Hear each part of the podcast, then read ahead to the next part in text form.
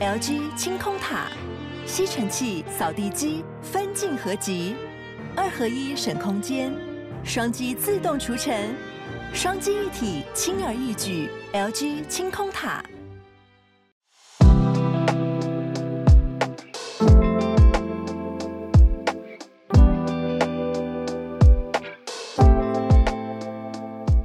小鹿早安，大家早安。好，早安，大家早安，欢迎大家加入今天十一月十四号星期二的全球串联早安新闻。大家早，早安。我们今天的社群要聊的就是我们 Live 放的开播歌，嗯、呃，是一个美国歌手 Love，他唱了韩文歌，而且严格说技术上不是他声音唱的，是他的声音，但是韩文不是他唱的，就是 AI 技术的变声吗？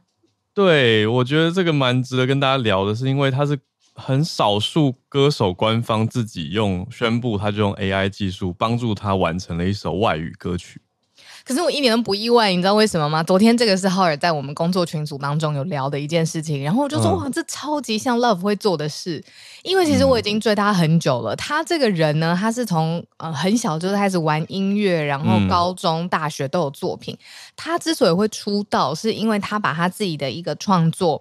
放到那个 SoundCloud 上面是这个吗？嗯、对，叫 SoundCloud。那个时候就是他很愿意，嗯，用科技的方式协作他，然后用平台的方式去让他的作品让更多人知道。嗯嗯，Love 很蛮可爱的啊，就是他他年纪呃还不到三十岁，现在二十九岁，一个美国年轻男生。那他近几年的形象就是头发颜色每次都不一样。他来台湾的时候，我有去啊，就他不是专，啊、他不是专场，他是那种太空港，就是一个综合性的音乐节。哦，其中某一天的压轴，哎、欸，不是压轴，他是在泫雅，对，泫雅之前，就是压轴之前。然后我觉得，哎、欸，很多听众好像还没有到很认识他，嗯，但我蛮喜欢他的他的才华。那他这次的这个 AI 创作是韩文歌曲，他的说法是说，哎、欸，因为他在韩国演唱会的时候，粉丝实在是太热情、太可爱了，他就他就想到这样子的发想嘛。那技术上的做法是请了韩国的创作者，嗯，来唱唱韩文，唱他的歌，再加上他的声音，嗯，对，然后这样 AI 技术把他的声音音质的质地合上去。嗯，这样才会够地道、到地的感觉。因为我刚去听他的那个韩文发音啊，我真的很像我在韩剧里面听到的，就是韩国人的。嗯，那如果下次他来台湾的时候，台湾的嗯、呃、歌迷或他的粉丝也对他超热情，他会不会下次做一首用台语？唱的，请茄子蛋演唱，然后合上他的音质，哎、欸，好不错，对呀、啊，超不错。可是整个 Q 那个腔调也要 要合，我觉得并不容易。要台语，台语的厉害，我很挑战呢。那那还蛮好听的、啊，是还还蛮好听的啦。我觉得刚刚聊天室有很多听友就是觉得好听，然后再在问歌名什么的。那刚好我们就社群聊到这个。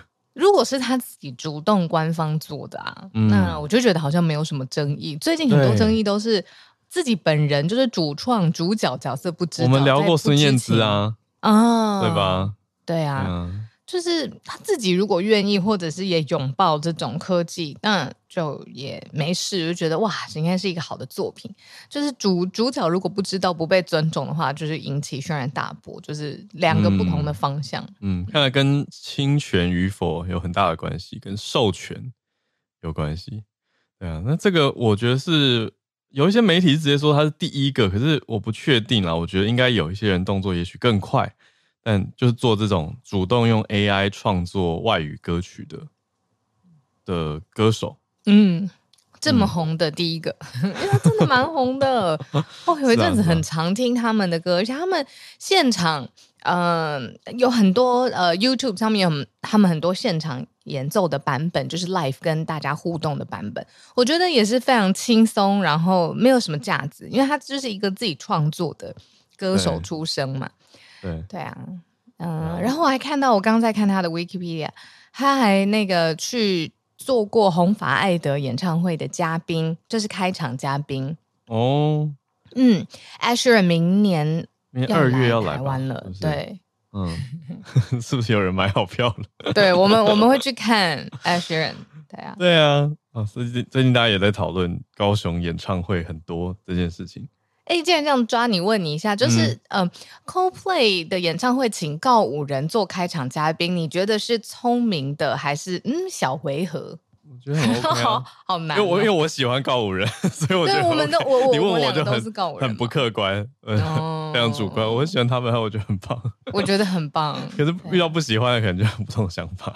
嗯，哎、欸，我跟你讲，最奇怪的事情是，我在纽约去过一场演唱会，那个演唱会大 delay，然后开场嘉宾大概快唱了两个小时，然后没有人知道那个开场嘉宾到底是谁。我觉得开场嘉宾也很痛苦，好吗？大家想一下开场嘉宾的感受。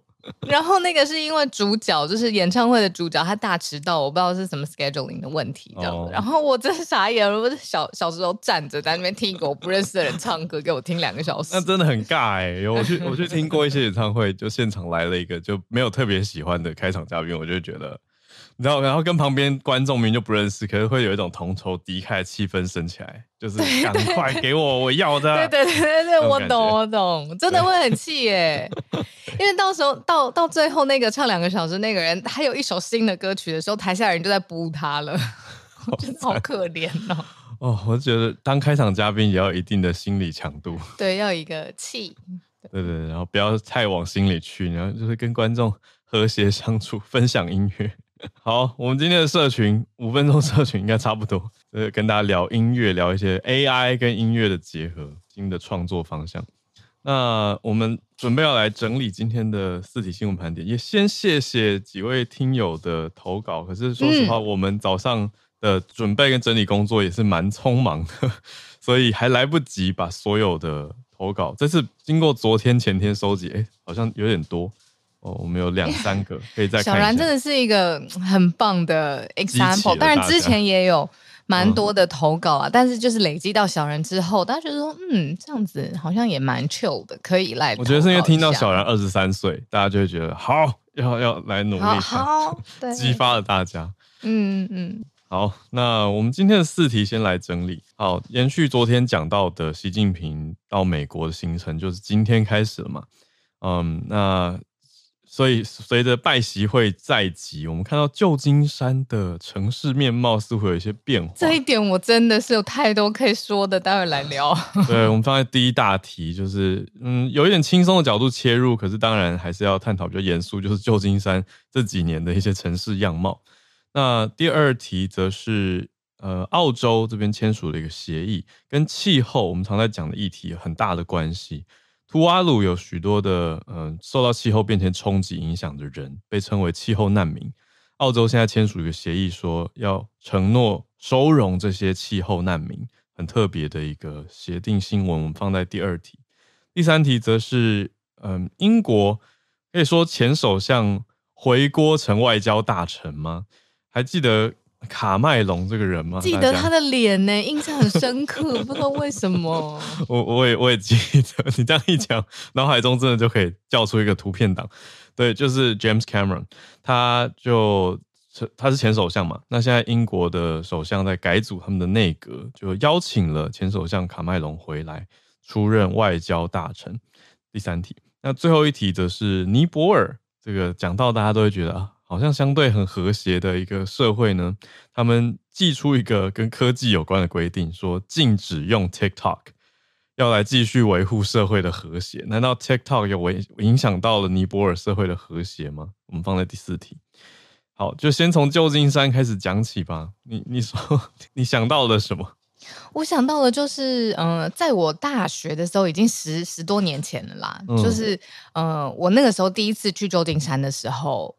跟我出了社会好几年，跟最后一次去旧金山的时候，在当地我看到的流浪汉，可以这么称呼吗？游民，对，嗯，还有就是街道的无家者，嗯，还有尿骚味。我只有在出社会很多年之后去过一次旧金山，所以我没有体验过 before，我只有体验到 after。对，这个你后面讲的 after 我我很有感，特别是市中心。市中心，然后又比较贵嘛，嗯、因为我们很多听友也应该都在大加州，一个月房租要十万台币吧，而且住的是普通的房子。对，嗯，嗯，最近又不是有很多就是在台湾有一些 KOL 的争议嘛，然后我就看到住在当地旧金山的人去分享说，哦，他上班的途中看到的毒虫有多可怕，就是他已经涣散，然后非常的瘦，然后就觉得他走路都走不稳这样子。对，然后我，我最近听到的是朋友的朋友，嗯、他下车看到一整排针头被吓爆。对对对对对对，嗯、然后还有街头会看到的隐晦的地方，觉得好像有人在交易的感觉。对然后这一则新闻还有一个小细节，他说之前呢、啊，联邦公务员的备忘录，就是大家会上去写提醒大家注意事项的备忘录，里面有写到说，这栋联邦大楼外面实在聚集太多的毒虫了，就是 drunkie，这个大门被毒死了。嗯、那如果大家要上下班的话，要特别警戒，因为实在是太不安全了。嗯嗯，你可以想象，就是如果真的是门口就是这样子的人，被我们归类成 after 的旧金山，的确这几年的现况，我听到来来去去或住在附近的朋友都是这样描述。我自己是二零一八还一九，嗯，就是疫情前最后一次，也是唯一一次去旧金山，但是我还是要稍微平衡一下。我们刚讲的是市中心特别糟。呃，可是有一些你说观光区，至少我去观光区这还 OK 哦，或者再远一点的地方，你说什么 Mountain View，我就觉得好像对啊还 OK。讲那市中心真的，我感觉上变化很大。Anyway，发生什么事情呢？因为习近平马上要到旧金山了，对，所以现在发现旧金山政府他们派出很多人力，把这些游民。还有毒虫们移到转移到另外一个阵地，然后还要主动去收拾他们的帐篷啊、垃圾啊，甚至还加装一些护铁栏。然后我就觉得哇，所以也是为了你知道习大大降临这个城市，用“降临”这个字，嗯，要做一些对于市容上面的整肃。嗯，嗯原来是做得到的。平常不做，要靠习大大来啊！对啊，这个威力，这是旧金山市政府这几天比较积极的作为。美国《纽约时报》特别报道的，那也收拾了就小鹿刚讲的这些帐篷啊，还有附近的脏乱。那那就就是发现，嗯，原来做得到。那就有一些人在觉得说，哈，那那。习近平这么重要，比当地居民还重要是吗？市政府不是应该服务当地居民吗？对，我不知道这些当事者对相对相对剥夺，当事者会有什么感觉？就是我平常在这边当我的游民也好好的，搞不好也建立了生活体系，但是因为今天一个遥远的人物要来到，所以我的阵营就被转移。Why are we moving？习近平 is coming。但是。这是等于在拜习会前跟大家整理，这个是《纽约时报》，它切的角度比较轻松一点啦。可是这个就是实际在旧金山观察到的现况。为什么我对这一题很有感呢？是我比较嗯、天真的时候会觉得，像这种大规模的政府啊去做，比如说造镇，一夕之间哇就把这个城镇造起来了，然后给他很多很多的人工的东西，就是。中国才会有这种大力的人工介入嘛，嗯、就是政府官员的介入，快速大量资源投入。嗯，没错，然后去做这个做那个，去彻底改变这边。那我都一直觉得只有中国政府，那越大越觉得说哇，大国有的时候想法上可能很雷同，包装的方式不一样。因为中国政府他们就是不包装，他们觉得。自己可以，可是你说大量的造证，你你看，我们去看奥本海默，那个就是政府大力的造镇，嗯、还可以为了一个去研发未来的科技赢得战争，凭空而起，那个也不是只有中国政府的专利。那像这种，你看，好，我要移，我要变漂亮，这个我天真的时候也会觉得，哦，就只有中国政府会把一个城市弄漂亮。可是你看现在，嗯、对啊，其实有有一点像的感觉，我会想到之前北京在奥运之前也是。严禁周遭工厂排放啊，让天空出现蓝天，很多居民惊呼，就是啊，北京有蓝天的等等的这种气氛啊，会有点类似。不过当地居民比较担心的是说，啊，你 APEC 办完以后，是不是又会把这个管制放松？所以街头的街景样貌也会重新回到本来的样子，好像一定会是这样子，好像会这样子，又再回来。对啊，那个聊天室有人很。精辟的说了一句：“说没办法，我太太也是有客人来才打扫屋子。”啊，怎么办？大家都被说中了，不是这样的。好了，我就还是讲一下比较白宫层级的东西好了，好，因为刚刚那个是等于地方嘛，当然很接近大家，很生活。可是如果讲高空的话呢，白宫的国安顾问苏利文他是在拜习会前两天讲到，因为。拜习会即将会是在十五号的时候发生，那美国十五号，台湾就还有一点点时间。嗯，呃，苏利文他说，拜登会当面跟习近平表达维护台海和平稳定的愿景。哦哟，这是美国要沟通的其中一个大重点。嗯，那他们上一次见面是去年十一月在印尼的时候，也是 APEC 的机会。嗯，所以都是用 APEC 他们一起一年一会的概念。我觉得真的很特别，因为 APEC 它之所以它是让经济体可以就经贸议题，尤其是外交层级上面，就是非政治型的议题上面促成合作嘛。我们每次说这个怎么样，海经合会啊，各式比较经济面。对，但是它反而打开了一个空间，就是你看，嗯、原来中美在真正式的政治外交场合不会碰头，对，但是对啊，在这种 APEC 的场合，反而哦可以有一些言外之意、场边会谈这种。对啊，我觉得可以看的指标就是他们这次谈完之后，到底中美有没有办法恢复军事沟通管道？嗯，就是气球事件之后一直关闭的，从二月关到现在。呃，应该说从去年八月佩洛西来台湾就就开始关了啦。严格说起来，好，然后今年二月间谍气球事件或气象气球，看哪一个角度，嗯、呃，就更严重。那如果这次谈完可以有这个的话，是我觉得根据。近期我们采访的一些专家，我觉得要有沟通管道是好的，比较好的。嗯，对啊，不是说有沟通管道就变成朋友了，没有那么简单。对啊，有多少人每天在跟我沟通，我也每天在跟他们吵架。对啊，今天好生活化。今天 对啊，那人与人、国与国，有时候真的还是有一些相似点。这是我们今天第一个题目，这个礼拜的大热题啊，拜习。嗯第二题，我们带着大家稍微耳朵去旅行。虽然这个说法就是已经有点 cliché 了，但是真的蛮远的。就是我们要带大家去澳洲跟土瓦鲁。我为了这一题啊，嗯、我特别在准备的时候看了一下土瓦鲁到底是一个什么样的地方，嗯嗯嗯，我就完全知道为什么这个地方会出现气候难民。嗯，大家气候难民这件事情真的是一个。真实发生了，而且真的会因为这样就变成难民的事件了。嗯，因为图瓦鲁这个国家，它是由二十四个珊瑚礁岛所组成的。那有一些有人有居住。就是八个珊瑚礁，二十四个里面有八个珊瑚礁岛里面是有人居住的，那就是环绕在太平洋中。那当然，平常海平面没有上升的时候，这是一个非常壮观的海洋风景。但是，就是因为气候变迁的关系，就是现在很多人已经没有办法居住在他原来居住的地方。那它是全世界。最少人口的国家，大概是一万一千名居民，所以大家都会觉得哇，小国或者是散落在太平洋当中，人口相对稀少的岛国啦。嗯，我们的邦交国吧？哎、欸，图瓦鲁好像是哎、欸。对啊，因为我我常常在非常多外交活动，没错没错。对啊，嗯嗯嗯嗯嗯。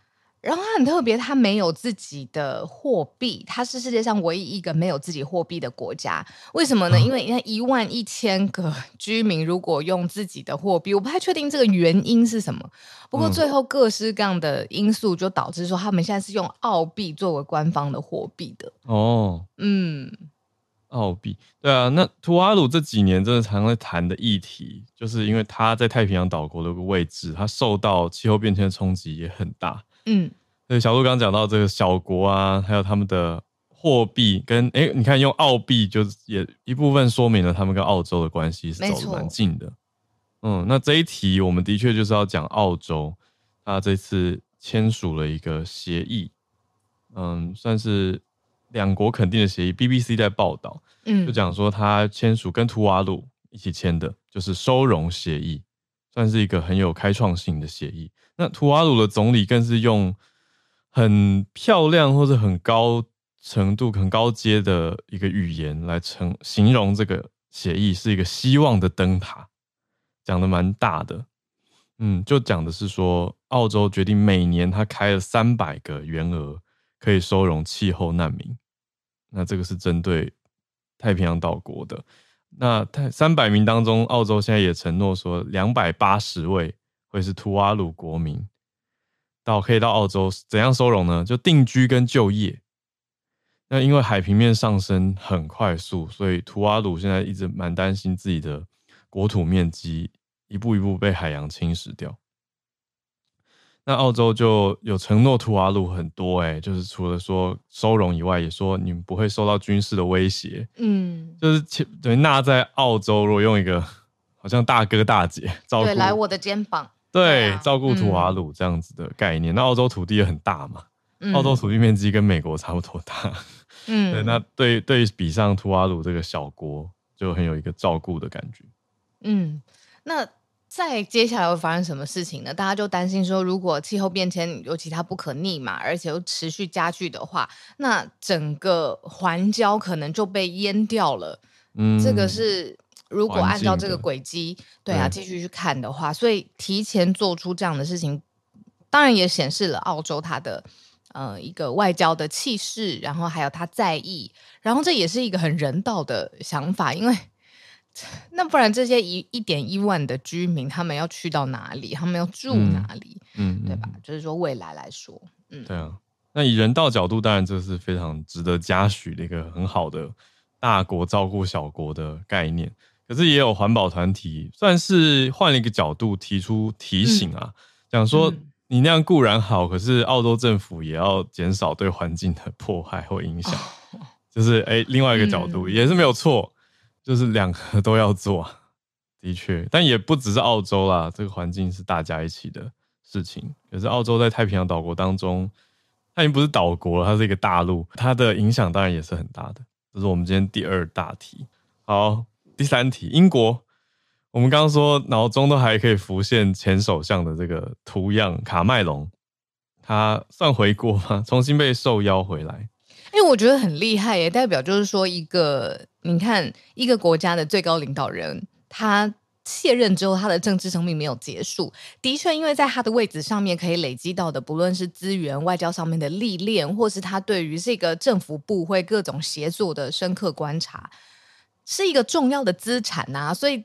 这是怎么可以就让他卸任了之后就不用呢？有些有是因为机密的关系，有时候是政党对立。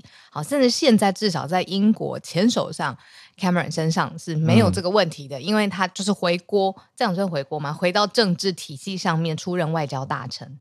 嗯，好，我赶快更正一下，是 David Cameron，David Cameron，这个要请后置帮忙了。我前面开题的时候好像顺口讲成了导演的名字。好，那英国前首相大卫卡麦隆。哦，他现在要出任外交大臣。他那个时候是二零一六 Brexit，就是英国的脱欧这个大公投，因为他算是他自己辞职的，他没有办法让英国留在欧盟。那那个时候公投已经投出来了嘛，然后他就离开了这个舞台，嗯，政治舞台。可是现在卡麦隆他又在 X。社群平台上面发声，就说首相邀请我担任他的外交大臣，我已经欣然接受。嗯，其实他没有算他完全消失在公众的视野当中。他二零一九年的时候，才不过几年前，他出版了一个自己的自传，叫做《For the Record》，就是我们常常会在英文字当中，就是对，然后《For the Record》就是哎，就是回顾他政治生涯当中哎需要记录的，可以被记录下来的东西。嗯然后过去我想起来了，为什么我们对他那么有嗯印象？对他的脸，那是因为我记得他在政界当中，嗯、他之所以会出现脱颖而出，拥有这么多的政治光环，就是因为他是一个非常出色的呃演讲跟沟通技巧呃闻名的人，也就是说，他非常的有他在说话当中的魅力。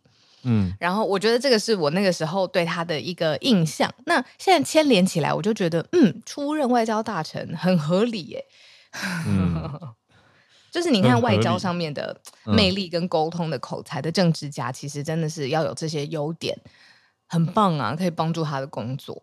嗯，我会对他的形象当然是还蛮亲和的，或是演讲的风范都还不错。可是我会想到另外一个角度，是英国跟中国的现况关系。嗯、那现在加上 Cameron 变成外交大臣的话，可能会有点有趣、嗯、，quote unquote 有趣的变化。嗯、因为卡卡麦隆他在很多立场上，看起来都被归类在比较轻中的角度，那就跟近年的英国还有中国走的一个比较防范的关系又有点不一样。嗯，他也可能要压旗吧。嗯嗯，所以这个值得后续再再观察。该合作的时候合作，该竞争的时候竞争。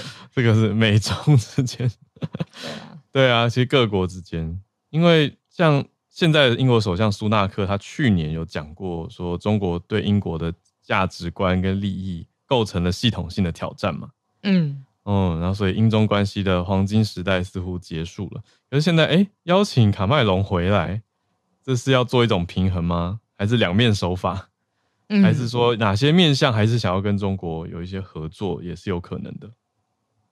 嗯嗯，那最后补充就是关于这个 Cameron，他为什么当时离开首相这个职位呢？就是说，他虽然在辩才无碍，或者是有沟通上面的魅力，当时在脱欧的这个背景上面呢，他是积极呼吁选民要选择留在欧洲的。但是最后是脱欧派，也就是现在我们看到的这个现实是。获得了公投上面的大多数嘛，那等于是说他主力推的这个大政见一点效都没有，所以他就当时就辞去了这个首相的职务。嗯，也不会一点效都没有了。我觉得那个时候英国人还蛮撕裂的，哦、就是不同族群对，对有一些就觉得怎么会投这个，然后就觉得另外一方很蠢啊等等，就是我那时候听到很多朋友都。很激动，嗯嗯嗯，对，就大家立场上跟想法上落差也很大，对，但一转眼也过了这么多年，现在陆陆续续就已经脱欧了。好，这是我们今天第三题，那最后来到尼泊尔，好，尼泊尔，好遥远神秘的国度哦，有和谐感吗？尼泊尔？嗯，嗯，有，就是如果我要探索人生的平静或新的哲学或三观，我就会去那边尼泊尔什么爬山。嗯，这是我的一个刻板印象，不知道对不对？但也真的啊，尼泊尔很多人爬山登山都会从尼泊尔当起点，然后去喜马拉雅山的话。但我们讲回科技面，就是尼泊尔的政府宣布说，因为中国短影音平台 TikTok 常常被滥用，影响到。社会的和谐还有善良风俗，所以决定直接把整个应用程式给禁掉。呃，路透社的报道讲到说，当地尼泊尔的媒体说，过去四年有一百呃一千六百四十七起跟 TikTok 有关的网络犯罪是登记在案的。嗯，这么多，有可能比如说诈骗，或者是比如说呃透透露别人的私密资讯，啊、呃，这种都算是哦。嗯嗯。但我这不禁让人想到说，嗯，台湾有这么多吗？会好奇，尼泊尔人口其实比台湾多，尼泊尔有三千万人口。嗯嗯，那所以这比例上啦，比台湾多。可是 TikTok 的案件四年合计一千六百多起，也是蛮多的。平均一年四百还是少啊？平均一年四百起，应该蛮多的吧？我觉得少哎、欸，我觉得非常少哎、欸，一一天超过一起哎、欸。我觉得是因为尼泊尔有丰富的大自然的资源、文化的探索、公园等等的，然后大家的游客也很多嘛，就是游客会去那边，可能不会那么爱用 TikTok。哦、我不知道，我的感觉是一年四百起算非常少的。嗯，哎，刚一个冷知识跟大家补充：尼泊尔他们虽然官方语言是尼泊尔语，但是呢，他们的英文都非常非常好哦，所以他们在商业跟教育的环境当中，常常可以把英文用的很到地。嗯，到底对对对，所以他们应该就是 TikTok 上面也会无缝接轨吧？哦，那总之现在尼泊尔的官方已经直接想办法要禁掉了。他就说他们的同仁们正在设法的技术上去关闭这个 App，就阻挡，嗯，让大家没办法用。那那有的供应商他们已经把连接关掉了，那有一些则是会，他们讲的供应商是电信相关的供应商，那有一些是稍晚也会关闭。所以非常的快，快动作的就要把它解决掉。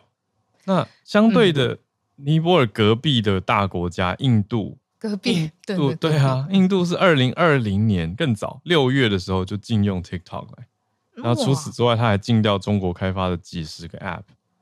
这个就算是你说立场之争吗？或国际之争？嗯，可以想见，就是政府的出发点可能就是不希望，比如说你说登记在案的。犯罪因为社群平台而起，或者是希望保护人民，就是从这个立场去禁。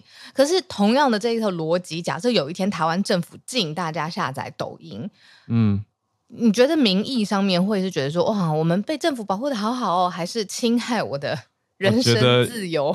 越靠近大选越敏感，就是不同的党派之间会互相拿这个议题来攻击。嗯嗯。一边会说你亲共，一边就会说你你你是绿共，就是一定会说什么，直接变成意识形态去了，也不会讨论那个 TikTok 的。对，对对就会觉得你只是用你现在掌权的力量，然后要阻碍大家的自由啊什么，这上面又不完全都是什么什么什么。嗯嗯嗯嗯嗯嗯，真的是很不一样啊，因为牵涉到我们跟中国的关系啊，完全的，完全的，很极端的说，比如说完全开放的。呃，自由市场经济的国家，如果有一天他突然跳出来说：“哇，我就是要禁止人民用”，嗯、我就会觉得哇，反差很大。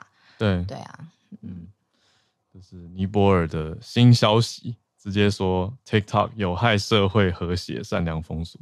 好，那我们今天的四题整理就在这边告一个段落哦。那准备要进全球串联的时间，欢迎大家来举手跟我们分享。嗯，我先把 Charlene 邀请上来了。不过我看 Charlene 的标题好像跟我们昨天讲的社群题有点类似。对对对，可是可不好 Charlene 有进一步的观察。Charlene 早，Hello，Howard 早，小鹿早。嗯，其实我觉得很，今天看到了很，就是其实前几天就已经发生了，就是看到很想骂脏话的，就是这个 Shireen Wu 这个苦主。这个被漂白的呃，台湾爸爸妈是台湾人的这个 model，他自己的 Instagram 的账户竟然被 suspended，而且一直上上下下。啊、他是苦主好吗？对，难怪我昨天去看他账号的时候，他还做了一个备份，他特别做了一个小账号备份。对，他已经三上三下了。自从这个新闻闹出来之后，他呃他已经很多人就恶意检举他吧，应该是吧？嗯嗯，有超过五十个检举哇，所以他崩溃了，所以他直接这个 Instagram 就告诉他说，他有一百八十天可以上诉。这个上诉期间，他就一直上上下下。可是，一百八十天如果没有还他公道的话，会 permanently disable your account。所以他几乎要崩溃这样。那但是也因为这一件事情，我就是联想到，其实我大概十年前有一段日子我住在巴黎，然后那个时候就认识一些嗯，就是跑来跑去在试镜啊那些的 model 各国的，刚好有那个机缘。其实他们真的很辛苦，很多人走秀都是没有钱的，真的都是没有钱的，就是为了求求一个他们之后可以。可以截图下来，或者对被看见这样子，嗯，没有一个人知道可以这个过程是需要多久。那我又好奇一下，现在的这些在美国的这些 model，他们的薪薪资大概多少？然后发现，在美国平均的薪资大概是 range from 五万三到五十二万一年。当然，刚开始是没有钱，你也不知道你什么时候可以有五万三。五万三一年的意思就是一年还一个月还不到五千块，一个月不到五千块的意思就是我讲给你听，我快七年以前搬回 LA 的时候，刚开始只是找一间小公寓，一房一厅而已，然后嗯，也就是就是蛮小，六百尺，我不太我不太会讲大概是多大，嗯，但是就一房一厅小房子，还没有不是双厅，不是不是客厅跟餐厅分开哦，是一房一厅。这样子就要一千三百五，然后之后呢，每一年加一百这样子。我真的还好，第二年买房子，不然的话，我不知道那个房租会。我最后一次听说的时候，已经是美金一千八了，就一房一厅哦，这么小的房子，五万八台币一年。然后呢，因为最近我们刚好在看房子，然后就想说要搬一个比较大的房子，因为我们现在的房子只有两个房间，然后我们。我的 agent 才告诉我说，才两个房间，还不是什么特别好的地段，一个月台币九万六。嗯、我就觉得刚刚又讲到小鹿讲到的那个 San Francisco 的那个状态，我真的觉得这个国家还能住人吗？真的很吓人。然后呢，又更心酸了。我看到 fashion models 的呃时薪，在全美平均来讲的时薪的话，最低是二十五块起跳。你知道这什么意思吗？明年开始，呃，McDonald's。呃，麦当劳跟有一家是墨西哥界的墨西哥界的快餐连锁店，叫做 Chipotle，哦，这两间，对，嗯，这两间至少这两间开始全部都要调涨，他们的员工薪资最低薪要从二十块起跳了，一个 fashion model 也才二十五块起跳，嗯，我真的觉得很心酸。时薪有这么高吗？呃，明年明年要调啦，嗯，变到二十了，所以就讲说明年的呃 McDonald's 也要调涨了。你知道我们今年这这一两年来有多少次，我们都觉得去，你知道麦当劳就是那种你高速公路你去哪里，然后下来就一定会有间麦当劳嘛，常常都有嘛。嗯我们常常，比如说我们要出城啊，要 long drive 就 long haul 那种 drive 的话，我们就先买个麦当劳，在车上一边开一边吃。嗯、我们每一次都觉得我们两个，就是我跟我的未婚夫，我觉得我们都觉得我们被抢劫了，就动不动两个早餐，他多吃一份什么小汉堡上来就是一千块台币啦，哦、就觉得。这这不是我们小时候认识的麦当劳。对，然后现在说，呃，前一阵子我们去那个 Amazon Fresh 那个 supermarket 买菜的时候，旁边有一家烂餐厅，真的是烂的连锁餐厅，上面很大一条横的 banner 上讲说，我们现在要呃招招就是 waiters，呃就是服务生，那个是一年多前的事情哦，那个时候就已经是二十一块一个小时了，还没有人要去做，嗯、所以我就在想说。这样比较起来，二十块、二十一块都还没有人做的话，fashion model 的起薪就算有在付你起薪的 average 是二十五块，有没有一点心酸？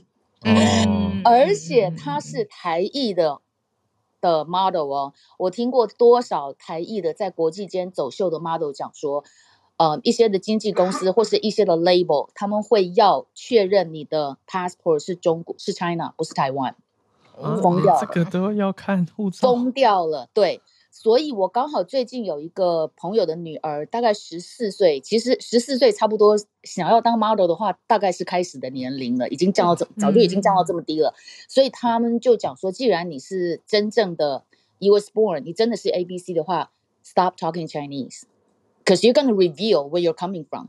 你知道中中国人的 accent 跟台湾人的 accent 不一样，所以他 she was advised 就是真的跟他讲说，你就干脆就从头到尾你不要讲中文，你就当做你是一个不会讲中文的人，可能还好一点。嗯，而且他他没有台湾的 passport，他没有中国的 passport，他就是一本美国 passport 的一个美国土生土长的美国华人，很 political。嗯， 对啊，哇，整个产业的状态蛮扭曲，再加上还有政治因素在里面。哇，这个薪水吓死我了，Charlene，真的，有没有觉得很心酸？对啊，嗯、跟我们在什么电视上面看到什么 Terra Banks 差太多了吧？太头部了。哦、还有现在那种年轻一辈的什么 Gigi Hadid 啊、Kendall Jenner 啊、嗯、那些，走在他后面的我都没有几，我都不知道有几个人是真正的、嗯、就没有冒出头的。嗯，对对，真的蛮恐怖的。嗯，哇，谢谢 Charlene 带来这个。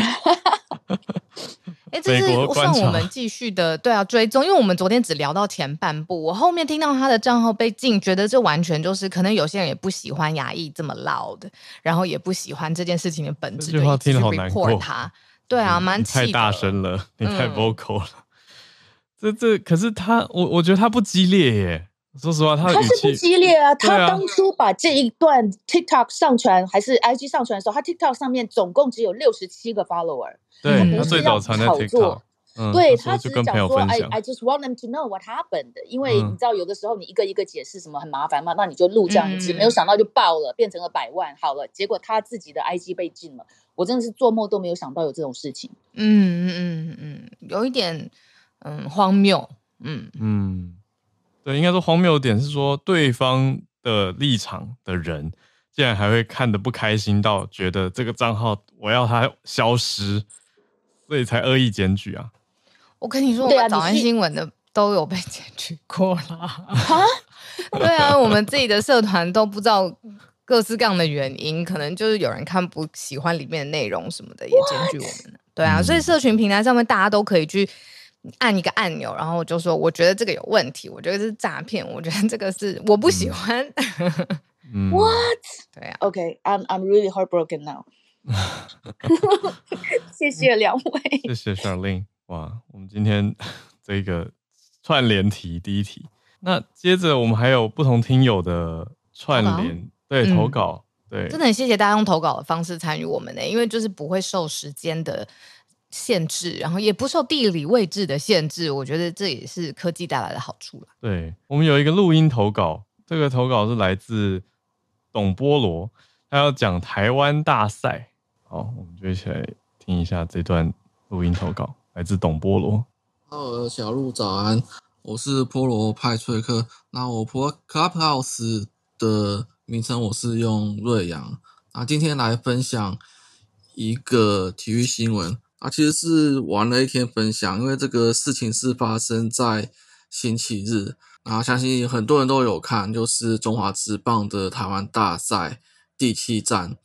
最后第七战呢，呃，魏全龙是拿下了胜利。然后味全龙拿下胜利，拿到了中华职棒三十四年的总冠军，这也是魏全龙相隔了二十四年的总冠军。上一次拿到总冠军，那就是在职棒十年的时候，那年呢，味全龙拿到总冠军，完成了三连霸以后呢，结果球队就解散了啊，因为现在味全龙。又重新复出了，所以在隔了二十四年呢，又拿到了总冠军，这真的是非常的珍贵。我相信很多农民一定都非常的开心。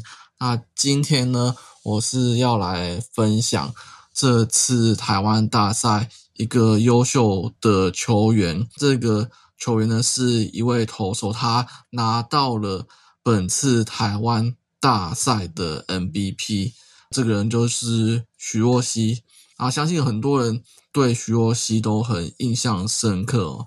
他其实在今年台湾大赛之前也是蛮受关注的。徐若曦他在二零二零年的时候，他就在魏全龙的二军有出战，那个时候他因为。投球速度真的是球速非常的快啊，都可以投超过一百五十公里的快速球啊，嗯啊，非常的厉害，所以那时候真的是受到很大的关注。他在二零二零年十月二日，呃，中华职棒二军的总冠军赛中呢，他投出了最快时速一百五十七公里的快速球。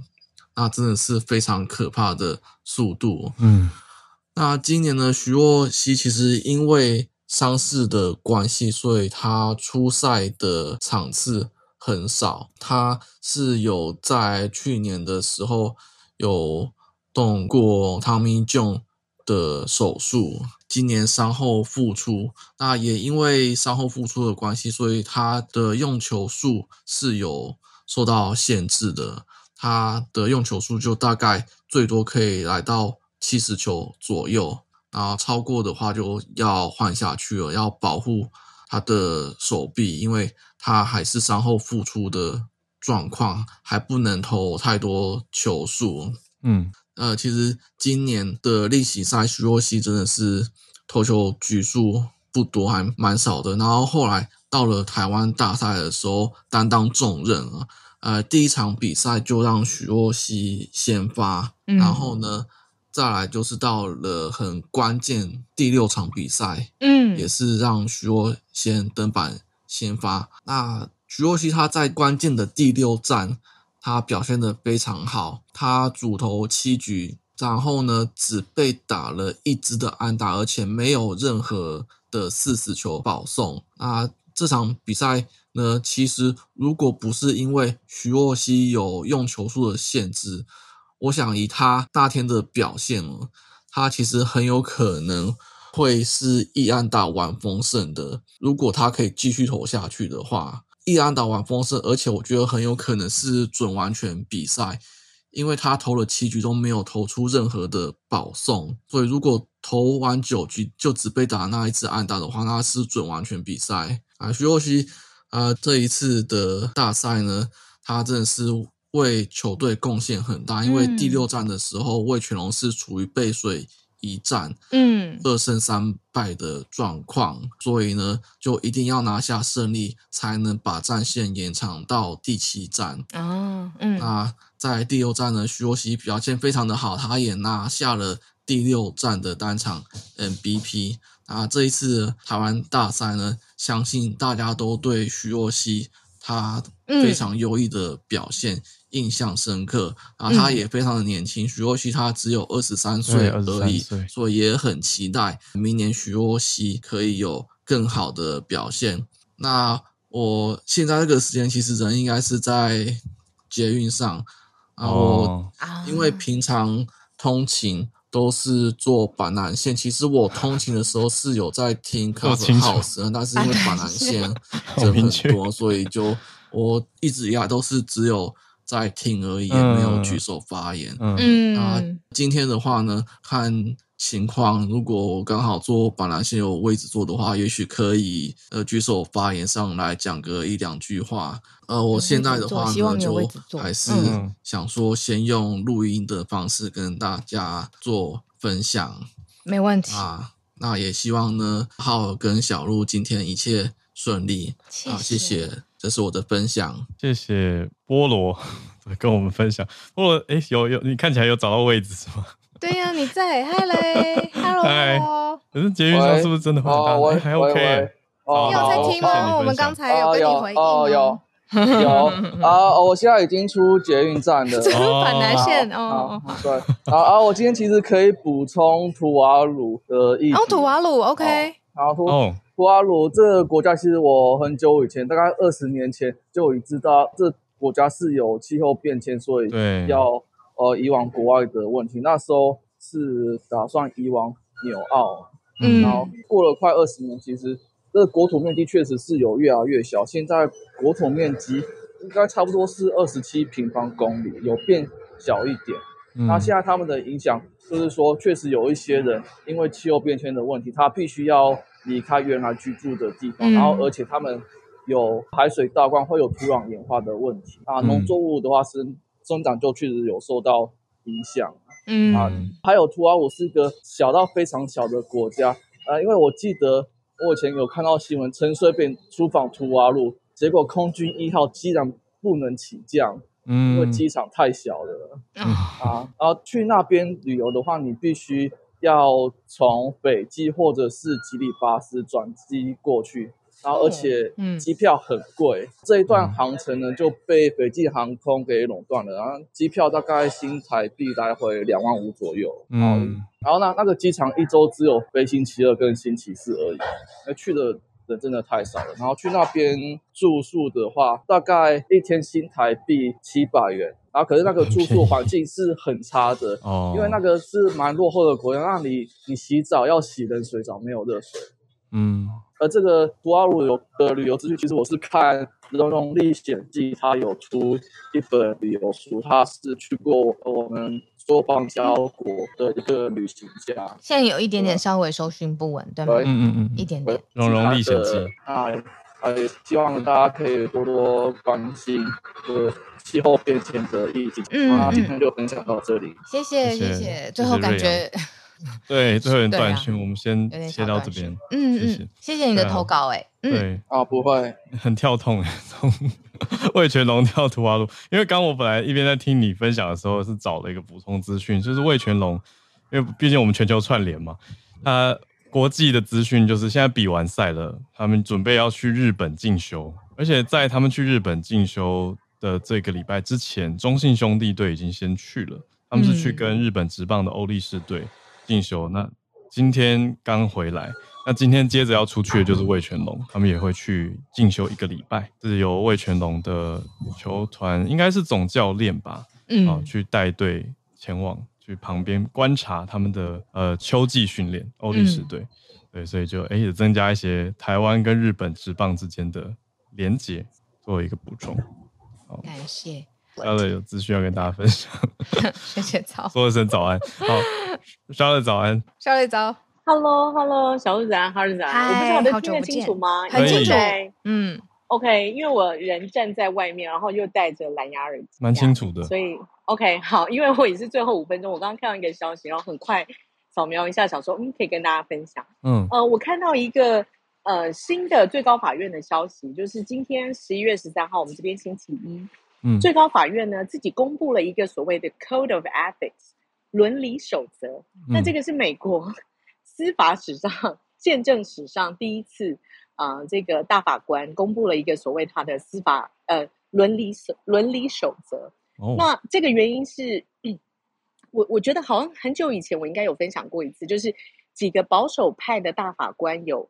分别在舆论跟在国会受到一些攻击，就是他们都 involve 一些啊、呃、接受招待啊，去呃豪华游什么豪华豪华游轮还是豪华的饭店，然后有一些 luxury 的 trip 很多，然后呀，然后接受什么呃私人飞机招待，然后比如说飞阿拉斯加，然后都是因为现在的呃最高法院是六比三嘛，那所以这些保守派的法官刚好被找。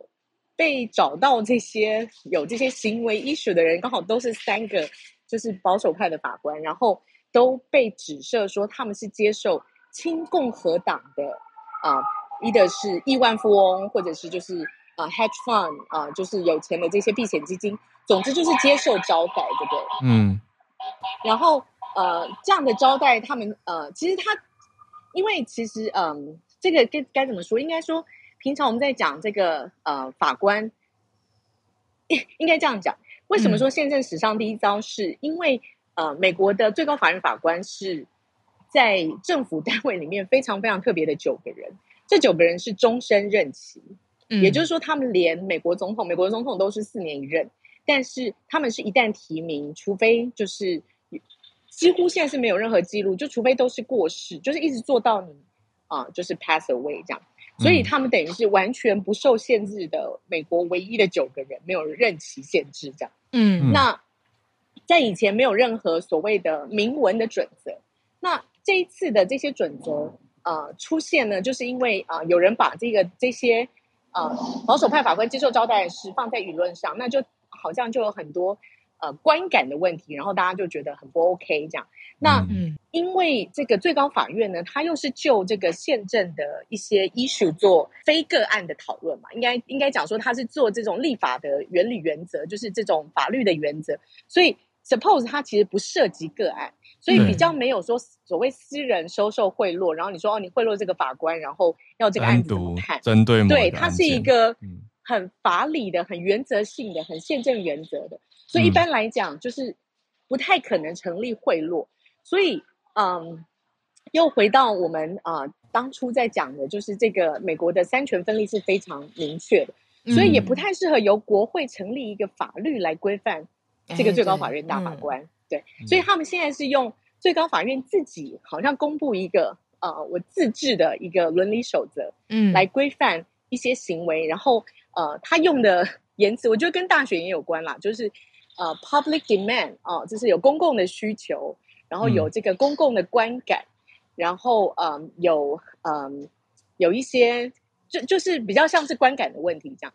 那、嗯、呃，有两派的说法哦，一派呢，就是大部分大家知道说这些呃法法学界的人可能就会觉得说，呃，这个是好的开始啊，哦，这个开始法院可以把最高法院可以把这个东西落实。然后有一些法学院的教授，嗯、尤其是伦理学的这种呃专家，就会觉得说，哦，不确定这个是做真的做假的，不晓得是不是只是、嗯、呃一时的把这个伦理守则提出来，来浇熄现在舆论的，就是平息大众的这个质疑，然后不晓得是不是真的会有比较深层的 implementation。嗯，那这个两派的说法，另一派呢，在司法院内部呢，这些。啊，三位法官，一个是 Clarence，一个是 A Little，然后另外一位 G title 的我忘记他名字。但这三位法官分别被质疑的呢，他们有一些内部的司法人员就会说，呃，他们觉得，呃，这个是以民主党为首的国会议员对于保守派六比三的这个最高法院不断的使社会大众失望所寄出的一个，就是有点像说让。有点让你让你难看的概念，就是说，他让你，因为因为他没有任何他没有任何其他的方式可以去影响大法官，他们只能不断的就是提起提起嗯提起诉讼嘛。那但是这些你要能够进到最高法院审判，然后到他们决定，尤其是呃最高法院为什么 最近新闻这么多，就是因为他们有太多很有名的案子，呃，撤销堕胎权，然后扩张 gun right，然后又取消这个呃大学就是。要平等分配族群，就是大家知道前面的一些 case，那这些都是刚好跟比比较以以民主党为首的所谓他们觉得的主流意见是，嗯，汉汉格的，就是说是是违背，嗯、对背道而驰的。所以国会议员等于说他没有其他方法可以抵制，所以他用的方式就是有一点是让法官有一点难看，受到舆论的压力。那司法院呃呀，就是有有这个概念啦。所以我我当然不知道说实际上状况如何，可是我就是把不同啊、呃、方面的这个观点，然后提出跟大家分享。那我觉得这个也是非常特别的、特别的一个一个新闻这样子，因为这在这个最高法院是。就是美国，美国的历史上第一遭，这样，这样跟大家分享。嗯，谢谢，谢谢 Charlotte。这个宪政制度啊，大法官的制度啊，听下来就是他当然没有所谓完全完美无瑕疵的这种宪政的体制去 run，可是当他连续做了这么多个主要的决策，撼动美国人，又跟啊所谓民主党或者是主流民意不一样的时候，到底还有没有一个 check and balance 的？最高大法官还要 check and balance 的机制，现在看起来没有。对啊，我我赶快去看了这个文件，总共内文有十四页的 code of，它就是 code of conduct，就是行为准则啦。嗯、可是媒体都用呃 ethics 来讲，就是说它的一个道德伦理守则，嗯，蛮特别的。就是十四页的内容里面，其实讲的很多都是我觉得好像是不是常理嘛，所以就像。这个 Charlotte 讲的，有可能是故意做出这样的举措，嗯，来引发大众的关注，也是对大法院有一种，呃，应该是最高法院了，哦，有一种压力，就是哎，哪些事情该做，哪些事情不能做，比如说一些利益回避、冲突回避啊，就就就想说，嗯，对，就是这不是本来 就有的嘛，对。但反过来说，今天如果整个组成，然后跟呃，就是今同样一招，反对党也可以做啦，就是如果有一天他也换成，就是大法官是。呃，做的主流想法跟执政党或者是共和党他们想要的方法完全不一样，背道而驰的话，就是同一招两面都可以成立。嗯、对，这两边互相，我补充一点哦，相报好。嗯，就是对，冤冤相报，这当然是，但是这也是为什么这些法学院的教授在说哦，maybe it's good，就是说你现在把行为准则立出来，那这样子就是一个开始嘛，嗯、所以这个好的开始，把它法制化。那呃，最高法院这边有一个说法，就是刚刚那个 Howard 觉得不是理所当然吗？这不是想当然尔嘛？嗯，那他们就有特别声明说，呃，这这些原则其实我们一直都在做，只是我们没有把它明文规定出来，但是我们一直以来都是很守规矩的。嗯、那就是有这些争议，所以我们把它把它写清楚，这样呀。但是呀，We'll see。嗯嗯，哇，谢谢 Charlotte 的补充。但是来自美国最高法院的新更新新闻更新，很特别。今天特别谢谢 Charlene 还有 Tristan 上来打招呼，然后投稿的瑞阳还有 Charlotte，谢谢大家今天的串联，我们明天礼拜三早上八点再继续跟大家准时相见。嗯，大家拜拜，拜拜。